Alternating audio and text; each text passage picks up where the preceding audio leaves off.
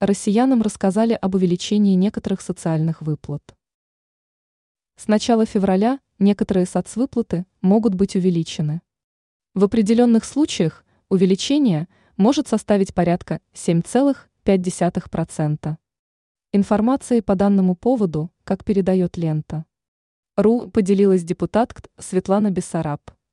Это, согласно ее заявлению, может коснуться материнского семейного капитала. Она отметила, что за первого ребенка в таком случае будет предусматриваться чуть больше 630 тысяч рублей. Помимо этого, увеличение затронет единое пособие на детей. Коснется данная мера и соцзарплат к пенсии.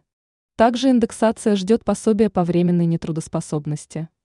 Возрастут и пособия по беременности и родам.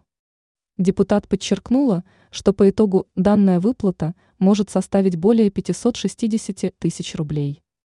Она также пояснила, что после принятия и вступления в силу соответствующего закона МРОД может быть привязан к пособию по безработице. Ранее Володин рассказал о законах, вступающих в силу в январе.